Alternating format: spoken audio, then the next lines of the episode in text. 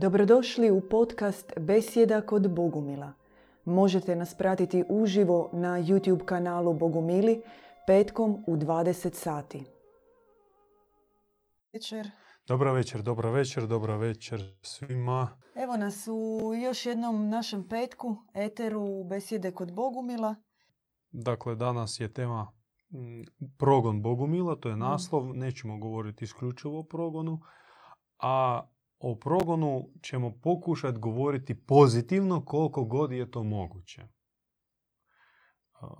U startu želimo izvući pozitivne zaključke iz progona. Koliko god to zvuči možda suludo, jer progon je povezan sa asocijativno. Lomača, muka, mučenje, krvnik, inkvizitor i tako dalje. Međutim, sama činjenica progona naših predaka Bogumila i Katara svjedoči u korist snažnosti njihovih stajališta. Zašto? Pojasnit ću. Da su oni bili teološki slabi, vjerski, svjetonazorno slabi i nepopularni od rimske verzije Kristovog učenja, ne bi bilo potrebe njih fizički eliminirati. Ako je došlo do fizičkog obračuna, znači strana koja se usudila ići na taj fizički obračun, osjećala se ugroženo, osjećala se slabom s točke gledišta pogleda. Postoji predaja o ciklusu duhovnih disputa koji su se održali u Toulouseu, u Francuskoj, na jugu Francuske, među klericima Rimokatoličke crkve i predstavnicima Katarske crkve, prefektima. I ta predaja glasi da prvih 2 ili 3 disputa katolički skolasti su dobili, a razlog je bio taj što predstavnici Katarske crkve nisu bili spremni za tako racionalnu, logički način vođenja diskusije. Oni su mistici, takvi su bili, takvi jest i mi dan danas na mistična strana zanimljivija, draža, bliža od dijela racionalnog razumijevanja. Spoznaja kod nas više ide preko srca i tek dodiruje više strane uma, ali nikad se ne ide logikom. Dakle, prvih nekoliko disputa naši djedovi, praoci, Katari su izgubili, ali brzo su se organizirali, shvatili pravila po kojim igra suprotna strana, pripremili se i krenuli pobjeđivati jedan za drugim. Nekoliko, čak kažu, od 10 do 20 disputa u kojima predstavnici Katarske crkve doslovno razbili rimske teologe. Argumentima protiv monističkog pogleda na Boga, što Bog je svemogući i on može, ima u sebi pravo vršiti nasilje, biti agresivan, biti uzurpator, demiurg, gospodar i tako dalje. Dakle, njihove teze i njihova argumentacija katarska bili su snažniji, jači i zahvaljujući njima, oni su dobili ciklus, cijeli ciklus disputa i to navodno je bio okidač za konačnu odluku vrha rimske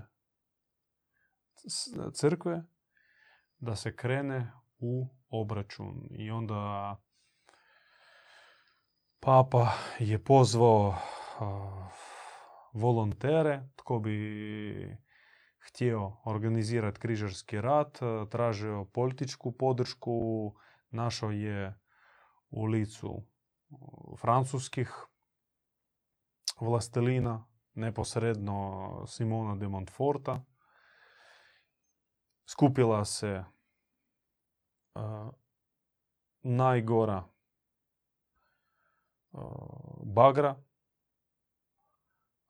lopova, lešinara, ljudi bez časti i morala, bez savjesti i srca i krenuli u najrazvijeniji kulturno, duhovno i čak materijalno kraj tadašnje Europe. Jug Francuske, sjever sadašnje Španjolske, Provence, Languedoc, Toulouse, Aragon, sve je to bilo razoreno. I princip, tada je papa uveo princip koji je vjerojatno bio i prije njega i koji kasnije je uzela i britanska monarhija, princip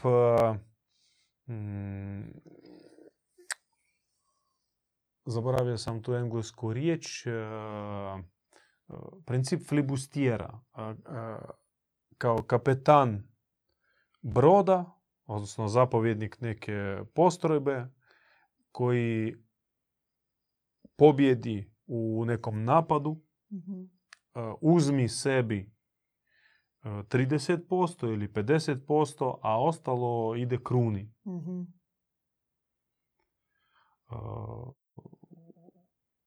I na takav princip bilo angažirano puno onih koji su se htjeli obogatiti na račun heretika. Jer princip je bio takav da kad se nađe heretik i dokaže se da je heretik, on se istražuje na crkvenom sudu, kazni ga svjetovna vlast, a imetak tog heretika se podijeli ravnopravno među svjetovnom vlasti, crkvom i onim koji ga ili prijavio ili ga uhapsi, odnosno je doveo. Pa se tako oduzimale grofovije, pokrajine, dvorce, pa sve do najmanjih nekih malih imetaka, kuće, štale, koze, ovce. Dakle, od onih koji su bili na vrhu, poput Simona de Montforta, do najjadnijeg, najsiromašnijeg križara, svi su se obogatili, svak na svom nivou. I taj princip se nastavio kasnije, progon recimo na ovim prostorima. Kod Zadara, opsada, da, isti princip. Isti princip i to je krenulo. Prvo se čistila obala da. Jadranska, a kasnije se prodiralo unutrašnjost i skupljala se već koalicija susjeda od strane Mađara, Mađari su dolazili sa Mlečana, čak i nažalost naša srpska braća, odnosno njihovi vladari, susjedi tu balkanskih Bogumila ili vladari tamo gdje su bili, nažalost izdali svoje ljude, jer Bogumili nisu bili vanzemaljci nego ljudi iz naroda, Hrvati, Srbi, Bošnjaci, Bosanci, kakvi god već su bili tada i kako god sebe su imenovali. Tad još nije postojalo takvih modernih naziva, narodnih. svoji vladari njih su izdali radi povlastica i preferenca, recimo Sveti Sava u pregovorima je zajedno sa ocem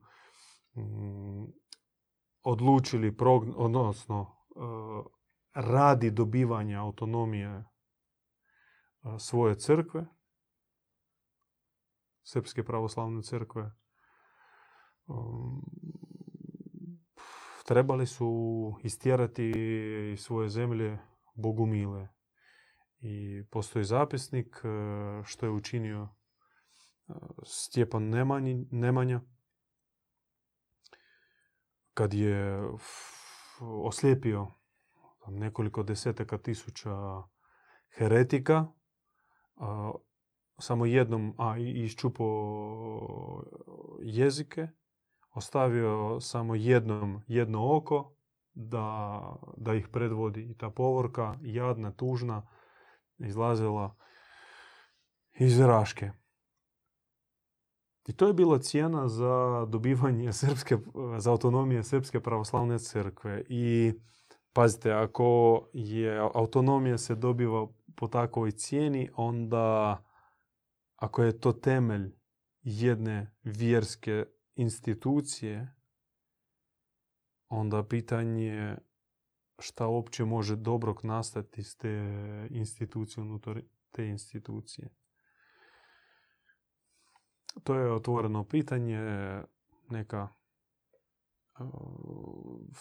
naša braća iz Srbije sami nađu odgovor na to pitanje. Zanimljivo je zapravo kako i u katarskom slučaju i u bogumilskom na ovim prostorima to nije bilo samo progon na vjerskoj osnovi. Oni su zapravo rušili žarište jedne stvarno visoke kulture, jezika, umjetnosti na ovim prostorima. Sav trak pismenih, kulturnih, arhitektonskih morao se izbrisati.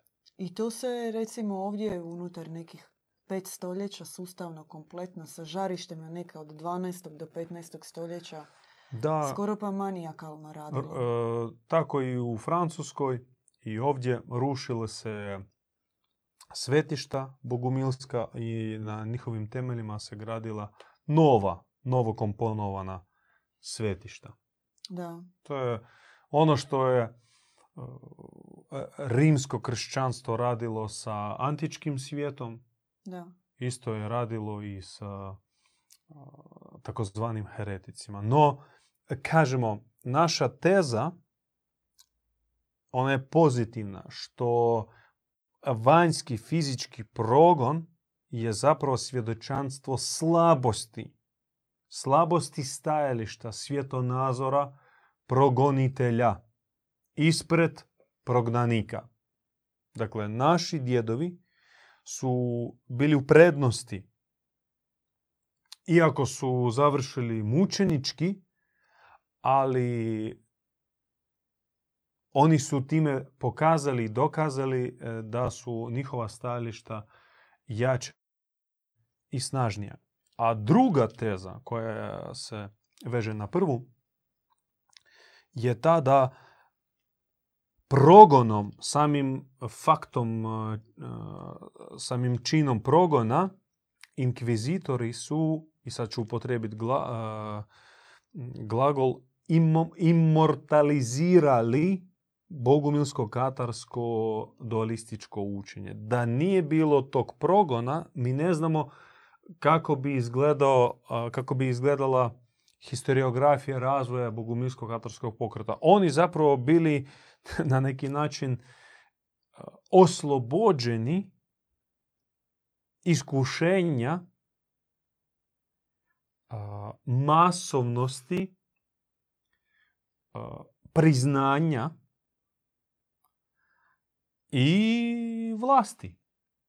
Moći, vlasti, novca, materijalnog imetka, oni su bili tog iskušenja lišeni. Nisu se susreli s tim iskušenjem.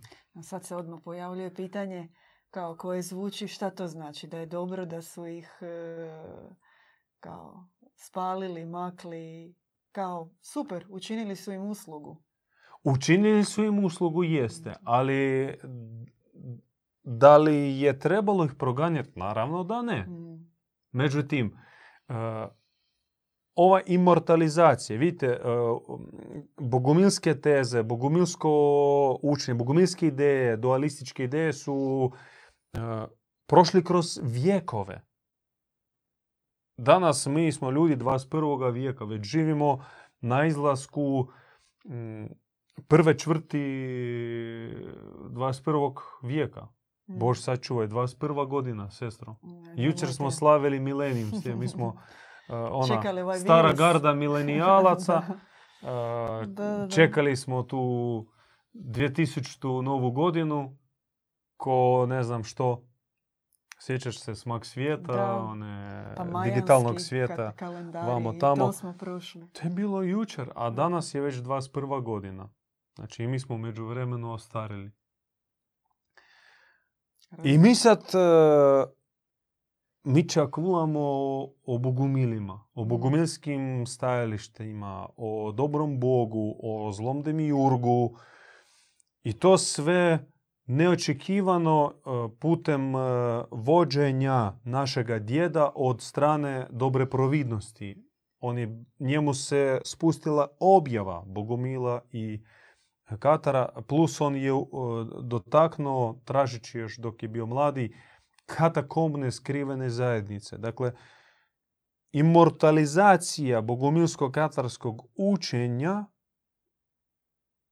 bila je posljedica, među ostalom, naravno, to moramo ovako naglasiti, među ostalom, nije isključivo, ali među ostalom, i zbog njihovog fizičkog progona. Kako bi postali besmrtni, a da nije progon? Veliko je pitanje. Nešto u nama, ljudima ima tako da glorificiramo one koji odlaze takozvano prije vremena. Da. Na primjeru, recimo, tog rock kluba 27. Da. Ti znaš ih bolje. Predstavnike, možeš bar par. Pucaj. Kurt Cobain, Jimi Hendrix, Janis Joplin, Amy Winehouse. Brže nego 5 bogumilskih teza. Kajem se javno. Šalimo se. To je kao fan. I odrastaju već generacije kojih nisu znali, toga, ali ipak ih isto doživljavaju kao sa glorifikacijom kao neke besmrtnike. Sad mi ne dajemo ocjenu je li to dobro ili loše, nije bitno, tako radi mekanizam, nešto u nama ljudima postoji da glorificiramo i imortaliziramo one koji su otišli prije vremena. Nekako kao bljesak, kao takva iskra, eksplozija, proživjeli. Brzo, ali vatreno. To se dogodilo i bogumilima. Oni su bili tek u svom porastu, tek u usponu svog duhovnog pokreta.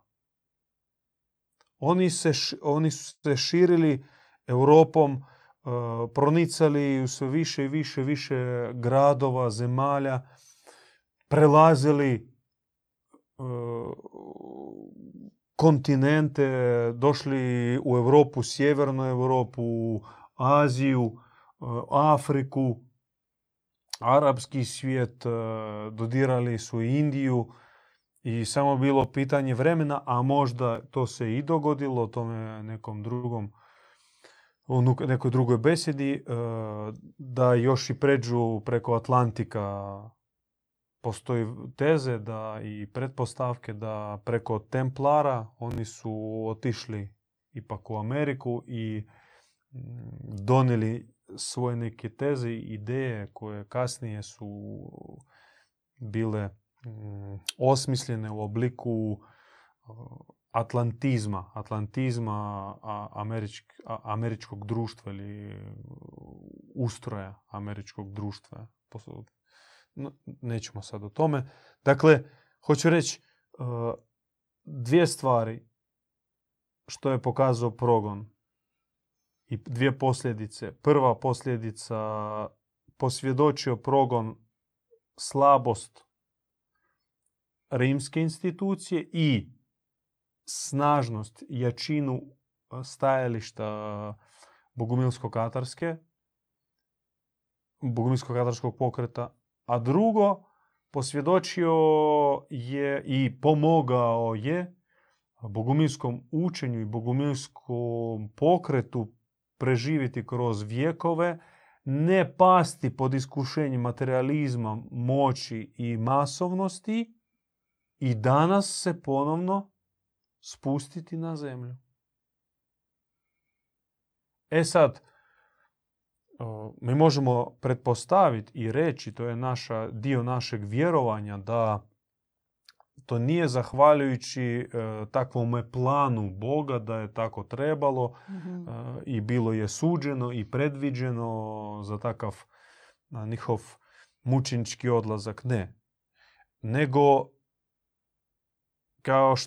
pošto je zemlja je područje neriješeno ili pomiješano, tu djeluje i nebeska strana Boga i podzemna strana vraga, ide sukob i onda Bog djeluje na paradoksalan način. On može vanjski poraz iskoristiti u svoju dugoročnu pobjedu. Kratkoročan poraz konačno služi za Božju pobjedu. To je jedan paradoks o kojem možda vrijedi malo, mi o tome razmišljamo, Boga razmišljamo, imamo iza nas knjižnicu. Sad pojašnjavati to nema smisla, ali na primjerima možemo to ilustrirati. Primjer Templara, recimo, koji su bili u dodiru s Katarima. Ta petak 13. Da. Petak progon, odnosno hapšenje nekoliko tisuća, čak smatra se 20,000 najboljih vojnika tadašnje Europe, tadašnjega svijeta, elitarna vojska. Putem redarske akcije koja se pripremala tako da nijedan templar nije znao što se dogodi. Kao ulazili u njihove tvrđave ili tamo gdje su bili smješteni, doslovno u krevetima svojih, u spavaonicama hapseli. Što je prvo suludo da nisu znali templari koji su imali veliku mrežu svojih simpatizera. Znali su sve, točno znali što se sprema, kada se sprema, gdje se sprema i na koji način se sprema. Sve su znali, ali međutim nisu pružili otpor. Nije bilo zabilježeno da su pružili otpor, da su se borili, mogli su se otvoriti u svojim tvrđavama i barem duže vrijeme se boriti. Da, odoljevati napadima. Međutim, ništa. I to neće objasniti ni jedan stručnjak po templarima koji godinama ili desetljećima istražuje povijest templarskog reda iz razloga zato što ne objašnjiva logika takvog ponašanja, takvog čina. To je ona je paradoksalna, iracionalna, čak kontraracionalna. Sva naša zemaljska priroda i sva logika procesa naređuje se brani, da se bježe, ako se ne možeš braniti, moraš se povući, nešto moraš poduzeti. Međutim, umjesto toga događa se predaja. Predaja kako se predaje janje tijekom klanja. Da, to je jedino moguće objasniti ako se duboko poznaje njihov pogled na svijet, na život, smrt, koncepciju života Boga, svijeta koji ih okružuje, jedino tako. Jer oni, ja mislim da su bila neka službena objašnjenja kao oni su bili pacifisti, pa zato nisu odgovarali nasiljem na nasilje. No to ne može pokriti zašto su oni... Da, vojni red pacifista. Da, da. Kao po potrebi idu u rat, ali na takvu nasilje ne odgovaraju. Jednom sam to negdje pročitala pa je bilo onako... Pacifisti. Oni jesu bili pacifisti, ali ideja, taj opće... pacifizam kak je on nastao i razvio se u vojnom redu i do te mjere da u trenutku najveće opasnosti po život prevladao i motivirao na takav čin predaje. Kažem, jedan primjer. Pa i sam primjer Krista, koji zna se gdje je išao, zna se protiv koga se borio, koga je kritizirao i naravno znao što ga čeka, ali ipak to je sve učinio. Iracionalno, nelogično, neprirodno s točke gledišta zoološke prirode čovjeka. Čovjek mora se spašavati, brinuti se za svoje tijelo, preživljavati i snalaziti se. A nešto tu djeluje, neka sila koja zaobilazi zakone prirode. Prevladava ih. Koja diktira logiku procesa skroz izvan paradigme ovoga svijeta. Ona je transcendentalna, ona je nezemaljskog porijekla. To može biti samo prisutstvo nebeske logike, nezemaljske logike, nezemaljske snage. To jest samog duha, odnosno samog svevišnjeg u obliku svoje emanacije, dobre providnosti, dobre providencije. A danas drugačija situacija. Evo nas živi i zdravi. Zaustavljen progon Bogumila ili ne? Ima li danas? To nam je bilo jedno pitanje. A mi smo tek prva generacija ili jedna i po generacija Bogumila. Progon još nas čeka. Moguće, možda i neće. Hoće to biti kriterij? Kriterij čega? I kriterij kao ispravnog puta. Ak ste Bogumili na pravom putu, ak nešto vrijedite, mora se dogoditi. Pardon. Djed Ivan jedva preživio, on i njegov tajnik Paisija, oni su jedva preživjeli. Da. Bili su otrovani, a njegova tajnica, suradnica, oni su skupa bili bliski i hranili se zajedno. Ona je, nažalost, dobila karcinom i onkologiju i u 3 mjeseca doslovno izgorila. A to je sve bilo u isto vrijeme. Znači, djed Ivan, Paisije i Marija su završili u bolnici. Čudom, djed Ivan i Paisije su preživjeli. Marija, nažalost, vjerojatno uzela kao požrtvovna duša veći dio tog otrova na sebe, tog prokletstva. A djed Ivan na čudesan način ostao živ. A koliko bilo slučajeva kada kod njega su slali ljude sa nožem u džepu, kako su u njega bacali služenja, koliko bilo huškanja, koliko bilo kampanja medijskih, doslovno na centralnim televizijama, tamo u Rusiji, dok je še ne živio u Rusiji, to je bilo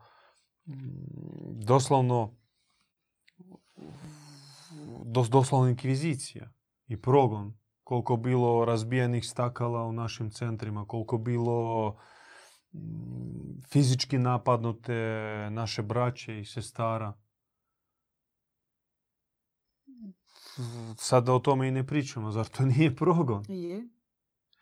A zar to nije svjedočanstvo opet snage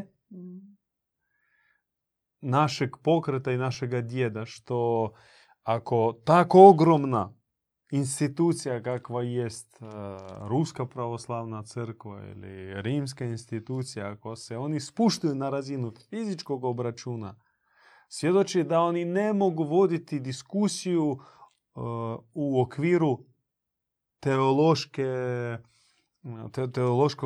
na razini teologije, na razini svjetonazornih teza. I onda moraju se obračunati fizički. Jest, oni mogu, imaju pare, mogu angažirati, imaju razno razne ljude sa psihičkim i duševnim bolestima koji rado će odraditi za njih posao kak je bilo prije 1000 godina, tako i dan danas.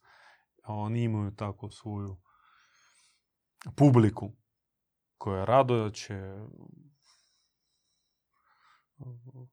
uključiti se u neke takve akcije. Poput spaljenog Jana Husa, kada bakica neka donirala grančice drva za lomaču, za spaljivanje ovog heretika Jana Husa.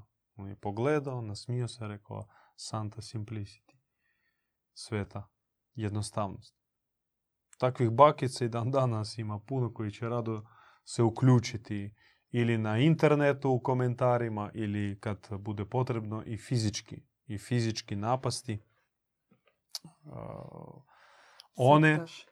one na koje će pokazati institucija. I mi živimo u stvarnosti progona, ali to nas samo kalemi, to nas samo jača i to svjedoči u našu korist. Ne? Je. Koliko ćeš ti pod pritiskom svjedočiti svoj put, istinu, ono u što vjeruješ svim srcem? A to je svjedočanstvo onog, ako tebe napadaju fizički, napadaju takvi predstavnici, to onda samo svjedoči da na tvojoj strani ima nešto. Je. I za tebe i u tebi ima nešto zbog čega tebe napadaju. Ne napadaju bezveznjake, ne napadaju prazne.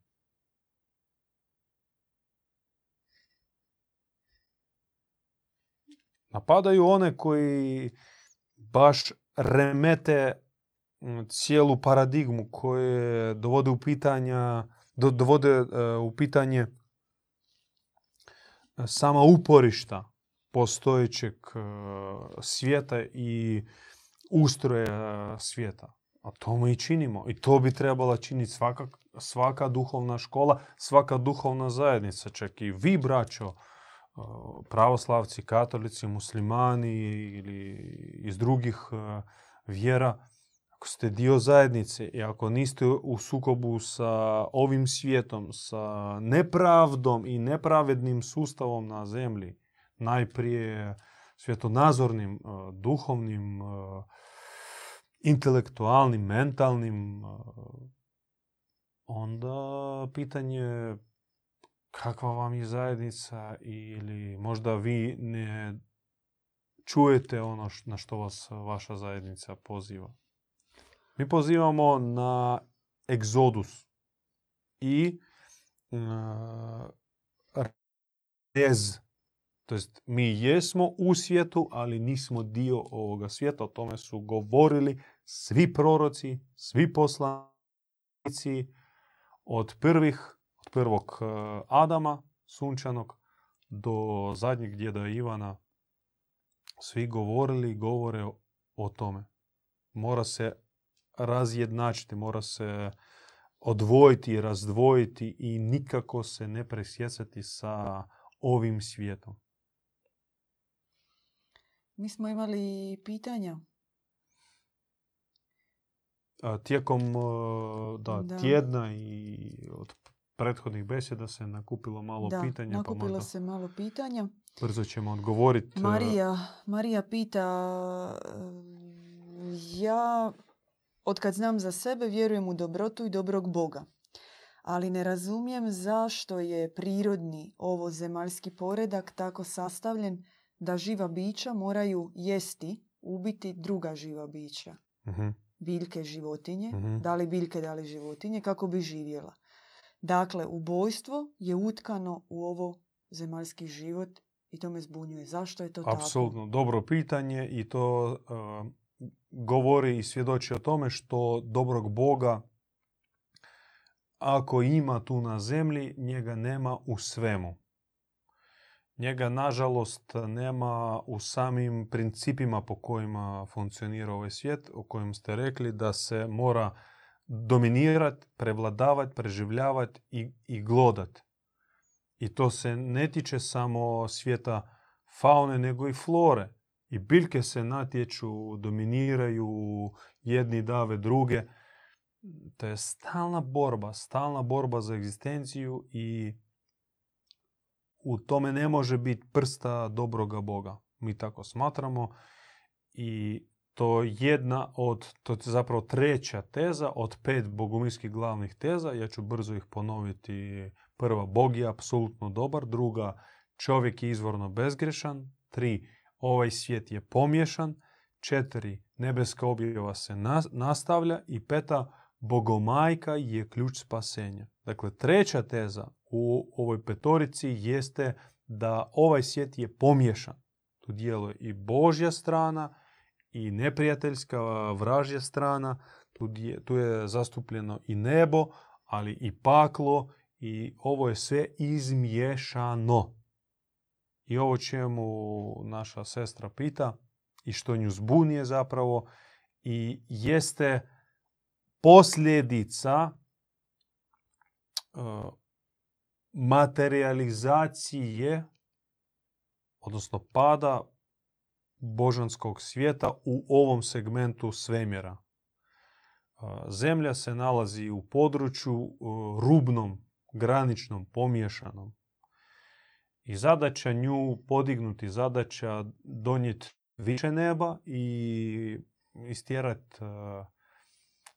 čim moguće više zla. I svaki ima tu posla u toj misiji. Biti na strani neba i boriti se protiv zla. To je doživotna misija, doživotna borba i čovjek tu može puno ili doprinijeti ili pogoršati situaciju. Ljerka nas pita što za vas znače kalež i Euharistija? Kalež je suma sumarum, kalež je najmističniji možda simbol u bogumilskoj duhovnoj školi. Mi smatramo da kalež bio u rukama našega svevišnjega za vrijeme stvaranja svemjera. Dakle, u kalež on se izljevao, on sve stvarao u kaležu. I kalež je kalup u koji Bog zapravo se izljeva. To jest, ako se makne kalež, onda Bog se raspršava. Dakle, kalež je simbol pohranjivanja Boga, sačuvanja Boga, postojanja Boga u emanacijama,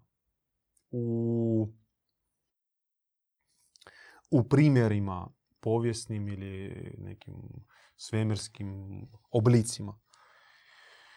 I iz toga kalež koji mi imamo na našim okupljanima jeste, on se puni, mi ga punimo, mi ga uzdižemo i on se puni. Kome ga uzdižemo, ti ga i pune. Uzdignemo ga prema našem svevišnjem i zamolimo i on ga napuni svojim sadržajem prema Bogomajci. Ona njega napuni prema našim svecima, velikim duhovnim precima. Svaki pokloni nešto svoga.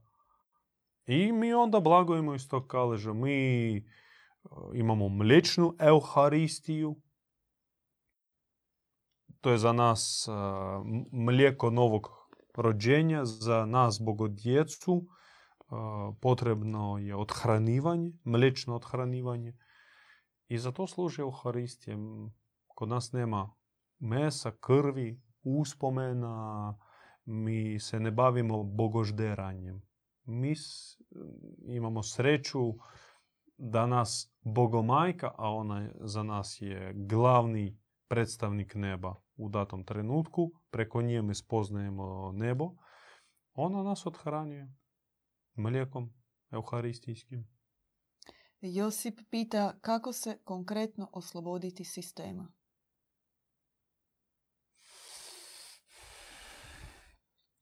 Duboko pitanje i ne znam da li mogu to u 2-3 riječi staviti odgovor. Treba krenuti na put. Treba se pridružiti zajednici. Treba zamoliti, zažeđati spuštanje nebeske objave i nebeskih uputa. Treba donijeti, odnosno uzeti na sebe određena obećanja stegu. I, kako kažu u Rijeci, naši braća Riječani, krepatma ne molat, borite se do zadnjeg daha. Danko nas pita, da li su svi Bogumili otišli iz Bosne u progonu Bogumila? Ne.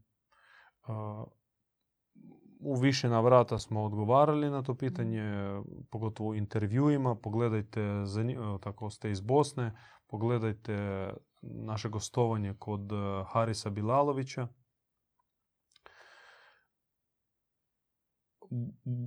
Bosanski Bogumili, oni su se podijelili na nekoliko ogranaka. Jedan ogranak se spustio dolje u Dalmaciju i naselio otoke i uvalice dalmatinske obale. Jedan ogranak otišao, morao se pridružiti Franjevačkom redu. Neki su otišli u monahe kaludžere, pustinjake. Neki su, i to je loza preko koje smo dobili nasljeđe, otišli su na sjeveroistok i bili su prihvaćeni u Novgorodskoj Republici, prademokratska država na sjeveru Rusije, Novgorod. A neki su se dogovorili i prihvatili protekciju Osmanskog carstva uz uvjet prelaska na islam, s tim da njihov prijelaz na islam nije učinio njih manim bogumilima. To treba znati i ponavljati, i tko je bio u Bosni i tko zna bosanske muslimane, taj može posvjedočiti. Mi, recimo, imamo isključivo izuzetno pozitivno iskustvo i možemo svjedočiti da to što su oni muslimani ne čini ih manim bogumilima. I mi čak je mnogo u čemu se učimo od naše braće, Bošnjaka, i imamo srca za njih i hvala Bogu imamo i dobrodošlicu od njih. I sad čekamo ukidanja karantenskih mjera da požurimo izljubiti, izgrliti Bosnu i Hercegovinu. Dobrimir pita, ako je ostalo bogumilskog duha u nekim balkanskim ljudima, da li je i to rodovski program? Ne. Rodovski program se odnosi na negativne elemente. Sad neću ići dublje, testirati svoju ljubav, testirati svoju dobričavost ili namjerno sam tako riječ stvorio kao dobru sladunjavost ili sladunjavu dobrotu. To treba testirati, da. Vjerojatno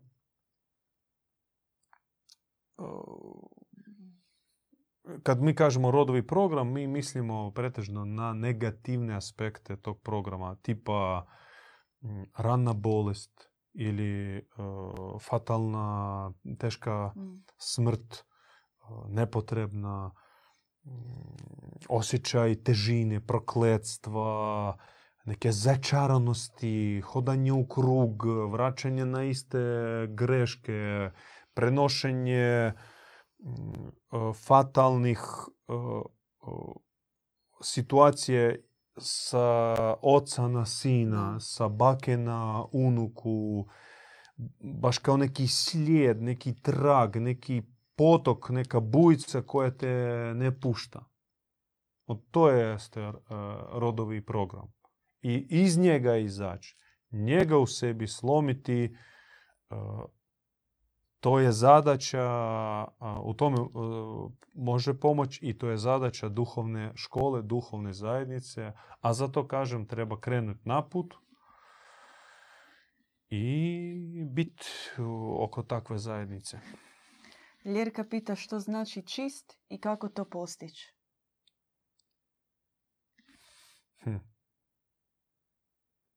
Želite možda vi odgovoriti na to pitanje? Što znači biti čist? Znači... nema zemaljskih primjera. Nema. To jest, ako vi možete fantazirati, pustiti vašu maštu da zamisli Krista. Je.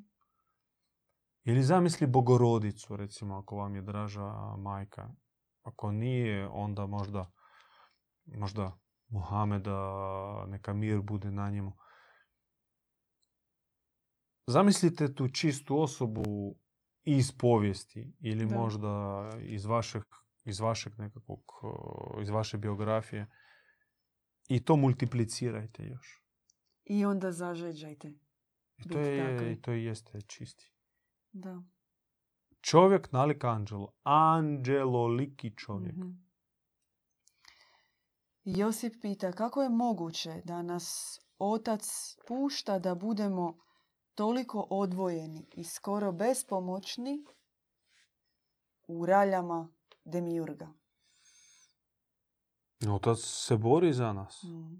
Konstantna bitka ide za svaku dušu. I kad mi jednom sjednemo i proanaliziramo svoj život i još malo otvorimo srca i sluha i pogled, uočit ćemo mnoštvo znakova Božje zaštite i Božjeg vodstva u našem životu. Koliko puta smo bili zaštićeni, spašeni, iščupani iz teških spletki, nagrađeni, obdareni milošću, ni zašto, džabe. No, nažalost, tempo života i energije na zemlji i koji djeluju čovjeku toliko su jake da njemu teško sjesti i tako promotriti sebe i svoj život i uvidjeti i progledati Božju ruku u svom životu. To je tragedija. A Bog je tu. On se bori za svakog. Svako dijete njemu drago. Najdraže zapravo. On se miluje, divi svakoj duši. Jelena pita, možete li pojasniti dolazak duše na zemlju? To jest, samu želju da duša dođe. To je isto kompleksno pitanje. Imamo besjedu o dolasku duše, put duše. Potražite. I u tajni zemlje baš besjeda ukratko, se tajna zemlja. Da, ukratko. Dolazak na zemlju je opcija. To nije predodređenost. U Bogu uopće nema predodređenosti. To je teza Augustina o predodređenosti. Mi nju ne prihvaćamo. Bog predlaže, ali ne naređuje. Bog po nama, naš svevišnji, naš Bog, naš svevišnji, on preko dijaloga komunicira sa dušom, a ne putem imperativa. I on ne postavlja svemirsko zodijakalno računalo koje izračunava naša utjelovljenja i programira naš život i izbrojava količinu grijeha i dobrih dijela, kako nam nagraditi, kako nas kazniti. To je potpuno strano našem svjetonazoru, našem pogledu na Boga, našem doživljaju i našem dosadašnjem duhovnom iskustvu. Sve svjedoči o suprotnome, da naš Otac je mili, milostivi, milosrdan, darežljivi, dobrohotan, brižan, prisutan. I stoga put duše na zemlju, dolazak duše na zemlju je opcija. Opcija da se preko zemlje, preko mjesta križa, mjesta pustinje, mjesta manjeg prisutstva Boga, mjesta gdje se za Bogom vapi, a nije da ga grabiš šakom. Vapiš za Bogom tu na zemlji. Ali preko ovog mjesta ti možeš još dublje ući u božanstvo, još tjesnije se sjediniti sa svevišnjim. I zato mnoge duše biraju takvu opciju i hoće proći ovo bolno, teško, ranjivo, opasno, rizično, ali potencijalno fenomenalno i triumfalno utjelovljenje i iskustvo. Dobrimir, nekako nam se nastavlja tematski pitanje. Je li moguće začeti dijete bezgrešno po želji budućih roditelja? Da, objava govori o 3 vrste bezgrešnog začeća koje već se nude čovječanstvu i bit će dostupne milijunima uskoro. Prva opcija, neću govoriti o svima 3, ali jedna od tih opcija, to je prva opcija, ona se zove uvjetno bezgrešno ili približno bezgrešno začeće u slučaju da su roditelji posvećeni, trepetni u odnosu jedan prema drugome i tajni rođenju djeteta.